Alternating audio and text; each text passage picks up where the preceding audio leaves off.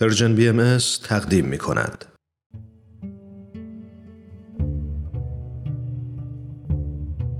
صد پرسش صد پاسخ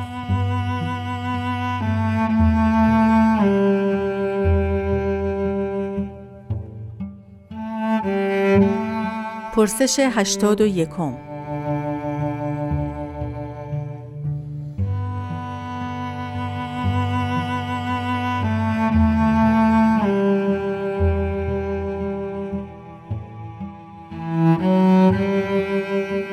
روش بهاییان برای گسترش دینشان چیست؟ آیا برای گسترش آن از زور استفاده می کنند؟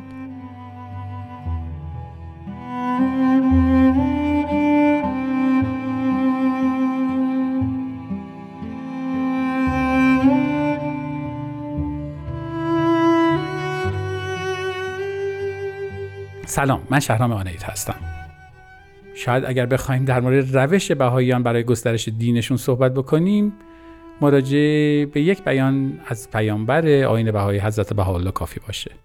میفرمایند ای اهل بها شما مشارق محبت و مطالع عنایت الهی بوده و هستید. لسان را به سب و لعن احدی میالایید و چشم را از آنچه لایق نیست حفظ نمایید. آنچه را دارایید بنمایید. اگر مقبول افتاد مقصود حاصل و الا تعرض باطل. در ادامه همین بیان اشاره میفرمایند. میفرمایند سبب حزن مشوید تا چه رسد به فساد و نزاع؟ پس روش بهاییان برای گسترش دینشان جز ارائه آنچه که شایسته انسانیت می‌دانند با زبان محبت و انسان دوستی به دیگران نیست.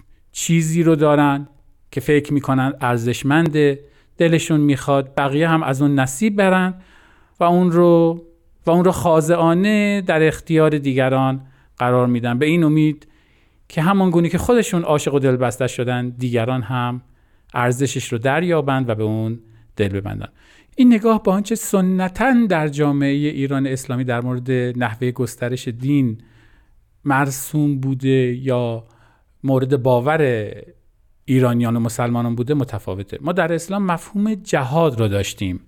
البته در دوران غیبت شیعیان عموما بر این باور بودند که جهاد تهاجمی عملا غیر ممکنه به خاطر نبود امام و آنچه امکان پذیر هست جز جهاد تدافعی نیست. بنابراین شیعیان منتظر بودند که امام زمان که ظهور می‌کنه اون دوران جهاد تهاجمی به مفهومی شروع بشه. امام شمشیر برداره و به همراه یارانش برای گسترش دین خداوند با ظالمین بجنگه. و این انتظاری بود که زمان ظهور حضرت باب هم تعدادی از پیروانشون از آن حضرت داشتن. اما حضرت باب تاکید فرمودند که جهاد مشروط به اذن ایشون. خود حضرت باب هیچ وقت این اجازه رو ندادند. بنابراین بابیان هم هر جا که از جان خودشون دفاع کردن جز بر رسم جهاد تدافعی که از پیش در بین شیعیان مرسوم بود عمل نکردن. اما حضرت بهاءالله پیامبر بهایی حتی جهاد تدافعی رو هم من فرمودند. خود حضرت بهاءالله اینطور میفرمایند. میفرمایند به یاری باری شمشیرهای بارنده حزب بابی به گفتار نیک و کردار پسندیده به غلاف راجع. لازال اخیار به گفتار حدایق وجود را تصرف نمودند. و این چکیده نگاه ما به گسترش دینمونه به روش و آین گسترش دینمونه.